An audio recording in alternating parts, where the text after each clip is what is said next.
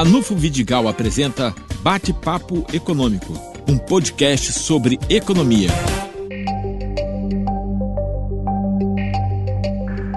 Na principal economia do planeta, as estatísticas de emprego continuam muito negativas. Nos Estados Unidos, então, nós tivemos aí 25% da força de trabalho desocupada nas últimas seis semanas. Isso monta um contingente de 36 milhões de trabalhadores. É um número muito expressivo, é um número que assusta. No Brasil, a Petrobras divulgou os resultados do primeiro trimestre, um prejuízo astronômico de 48 bilhões de reais. Ou seja, houve uma baixa contábil enorme em função da queda dos preços internacionais do petróleo. E mais, os próximos meses serão ainda muito complicados para a estatal do petróleo, dado que as cotações internacionais do óleo estão em queda ainda. Há um excesso de produção. E isso é em relação ao consumo, porque economia parada em escala planetária é, dificulta vender combustíveis. Outro ponto que dificulta a vida da estatal é a valorização do dólar em relação ao real. Isso gera um impacto de caixa muito expressivo. Já por aqui em nossa região, o susto foi dos prefeitos.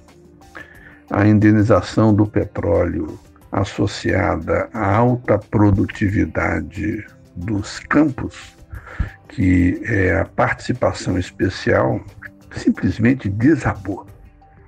De modo tal que, por exemplo, a Prefeitura de São João da Barra arrecadou meros 5 mil reais. Repito, 5 mil reais. Recurso que não dá para nada. A Prefeitura de Campos arrecadou um milhão de reais e já redefiniu o pagamento da folha nominal de salários de uma parte dos servidores. Vai atrasar e só vai começar de fato a colocar em dia a partir do dia 15, é, provavelmente na segunda quinzena do mês de maio. Isso tende a se é, protelar, porque dificilmente em agosto a participação especial virá com mudança. Eu estimo que muito provavelmente a administração atual de Campos atrase salários de uma forma expressiva e não consiga cumprir dentro do ano, dentro da administração, o pagamento dos últimos meses da folha nominal.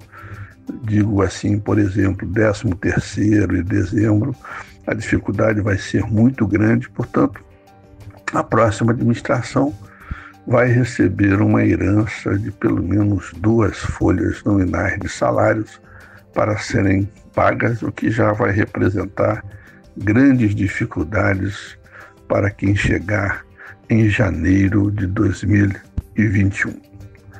Internamente, é, nós temos também no Brasil as primeiras estatísticas de comportamento da economia, vendas do comércio bastante negativas, expectativa de renda e emprego também negativas, porque nós estamos nesse momento é, no nível provavelmente mais alto da curva da contaminação.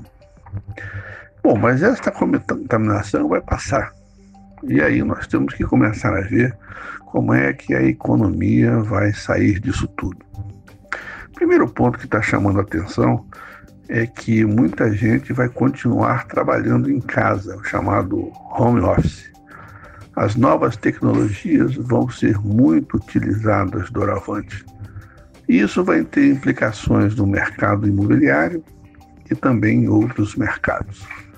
A economia que vai prosperar é a economia dos cuidados e da saúde, porque sempre foi assim ao final de pandemias. os investimentos nesse segmento com, começam a ser maiores e, consequentemente, isso vai gerar emprego e renda. Tudo isso é para ser observado ao longo dos próximos meses. Nos mais, eu peço mais uma vez que todos fiquem em casa, se cuidem e vamos acompanhar o que acontece.